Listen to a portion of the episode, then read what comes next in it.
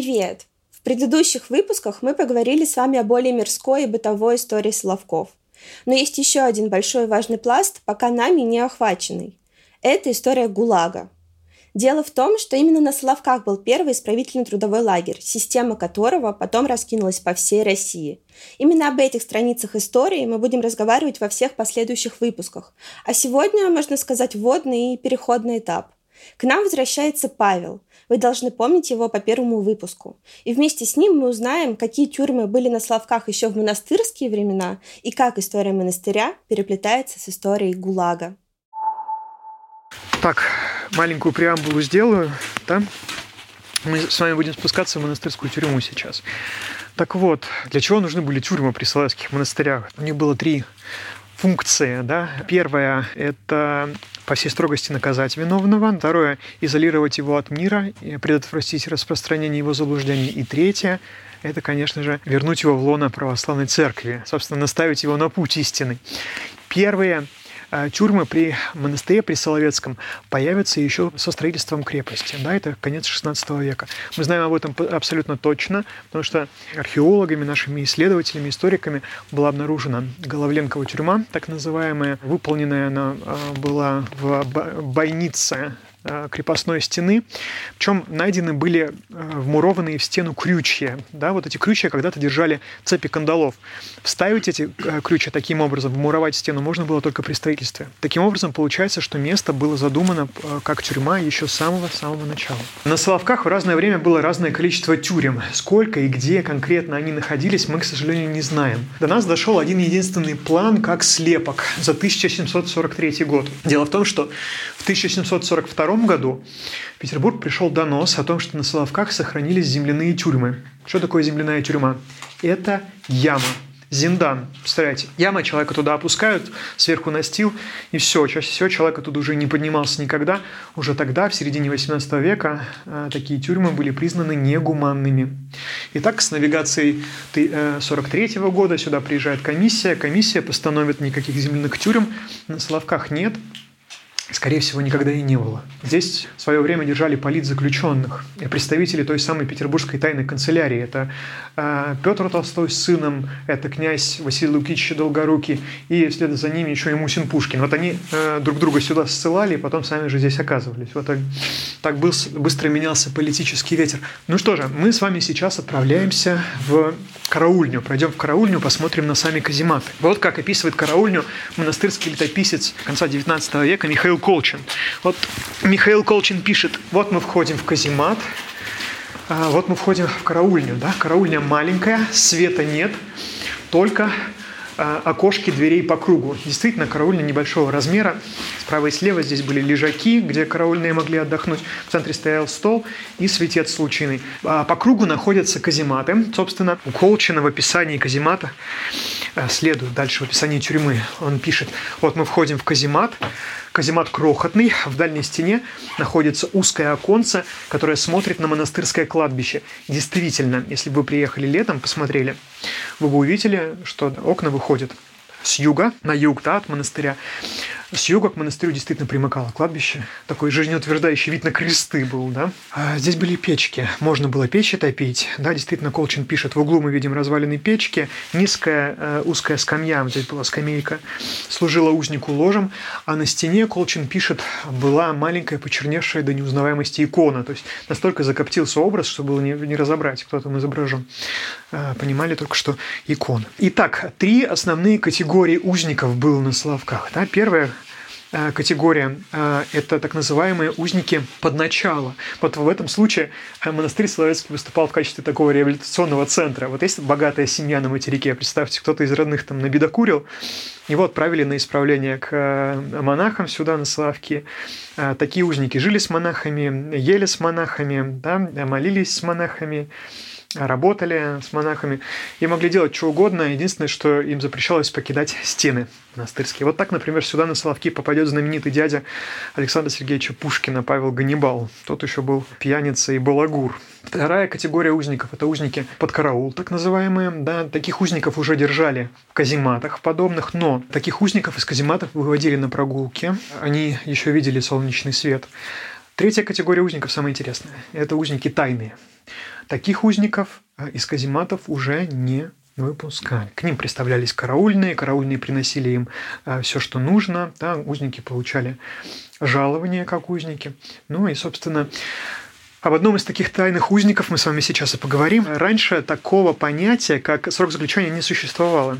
Вот человек попадает в монастырскую тюрьму, теперь уже его судьбу всецело определяет настоятель монастыря. То есть человек мог э, до конца своих дней в каземате То есть никто не знал, сколько он будет сидеть?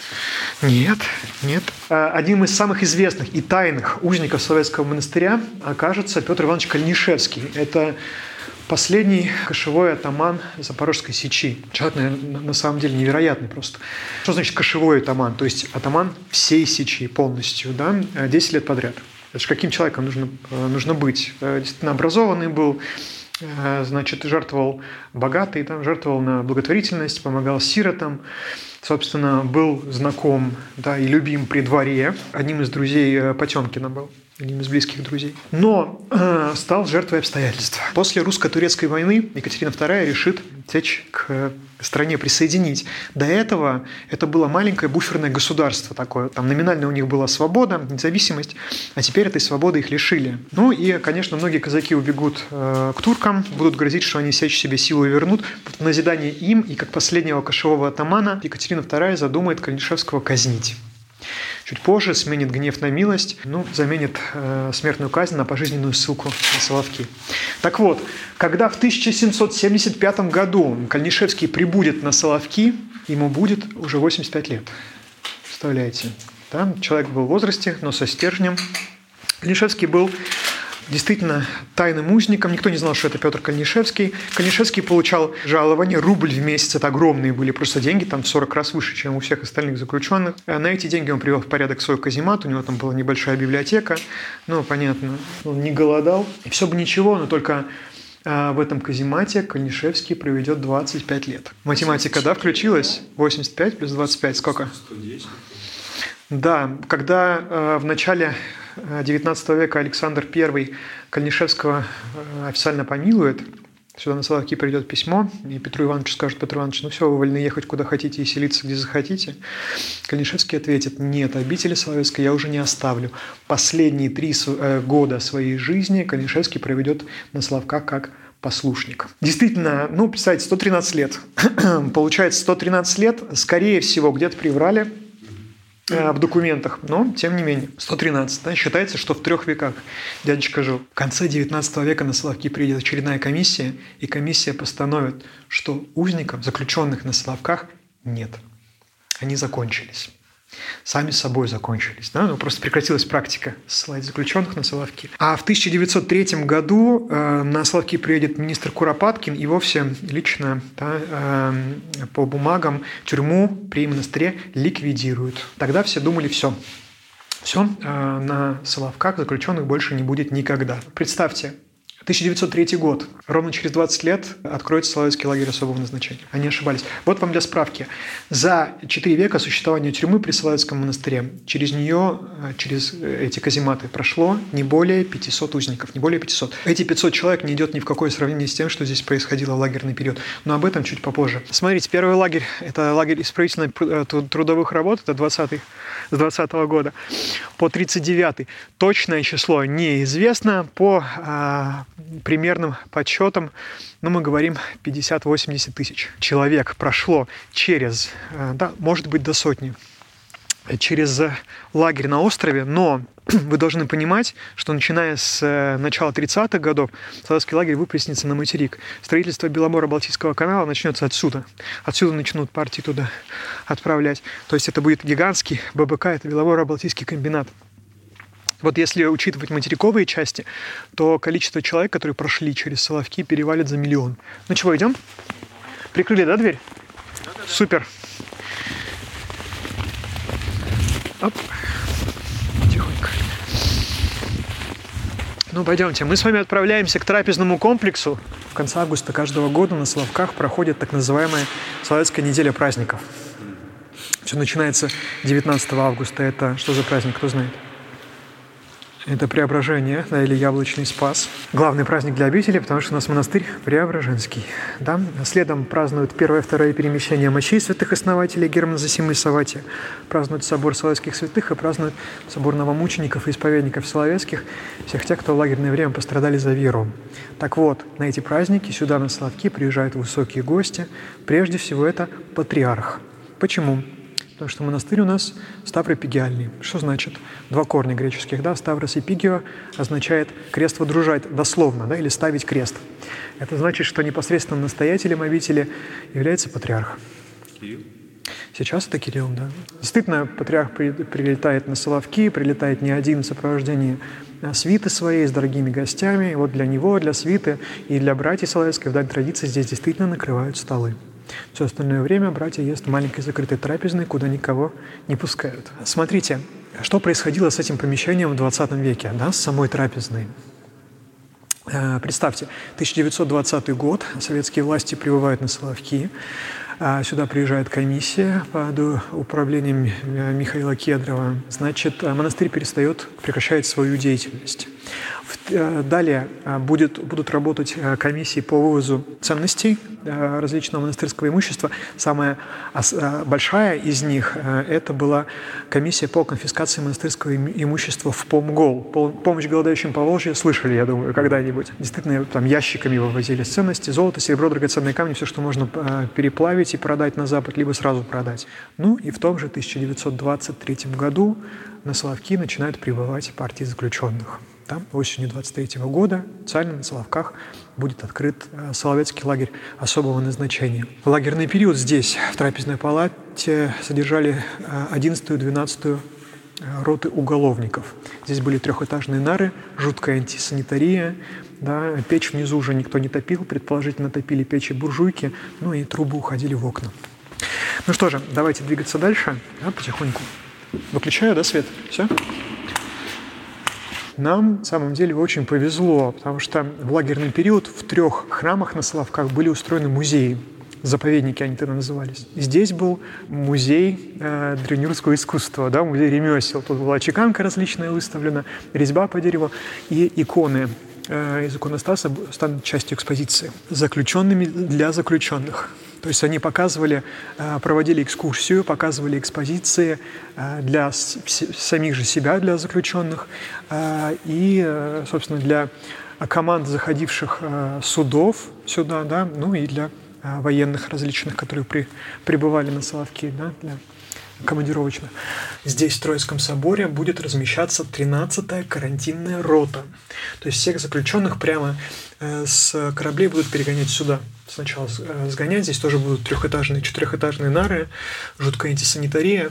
Здесь они могут, э, они заключенные, да, проводили до полугода проверяли на инфекционные заболевания и отсюда же отправляли на самые тяжелые работы. Однако держали скучно, да, после э, нескольких вспышек тифа, последняя из которых самая страшная, э, унесла больше 25 тысяч, 15 тысяч. Я не, не помню точно, э, Обещаю рассказать в понедельник. Значит, э, последняя вспышка ТИФа, которая унесла столько жизней, вынудила руководство лагеря перенести отсюда карантин. Был построен карантинный городок э, с севера от монастыря, там четыре барака было построено. А здесь же э, с 1930 года будет располагаться Кустпром, цеха. Маленькие заключенные шили подушки, одеяла, маленькие игрушки, бондарная мастерская была, то есть бочки делали. А, мебельная там мастерская тоже небольшая была еще в разгар гражданской войны в 18 году выходит декрет о создании э, вот этой системы исправительных трудовых лагерей для того, чтобы изолировать врага новой молодой Советской Республики. Да, это кто? Белогвардейцы, да, это э, жители с э, оккупированной, захваченной Э, или удерживаемые Белой гвардией территории. Ну, понятно, да, местные жители, которые Белой э, армии помогали. А, вот. Э, и также противники советской власти. Весной 1920 года на Соловки приезжает комиссия под руководством Михаила Кедрова. Зачем комиссия сюда приедет? Комиссия приедет для того, чтобы установить возможность создания на Соловках организации да, различных советских предприятий. Ну, э, это что? Это э, лесобиржа, морсплав, главрыба и прочее. Собственно, в, этот же, в это же время монахам монастыря, который в этом же году, соответственно, прекратит свою работу, предложат покинуть архипелаг.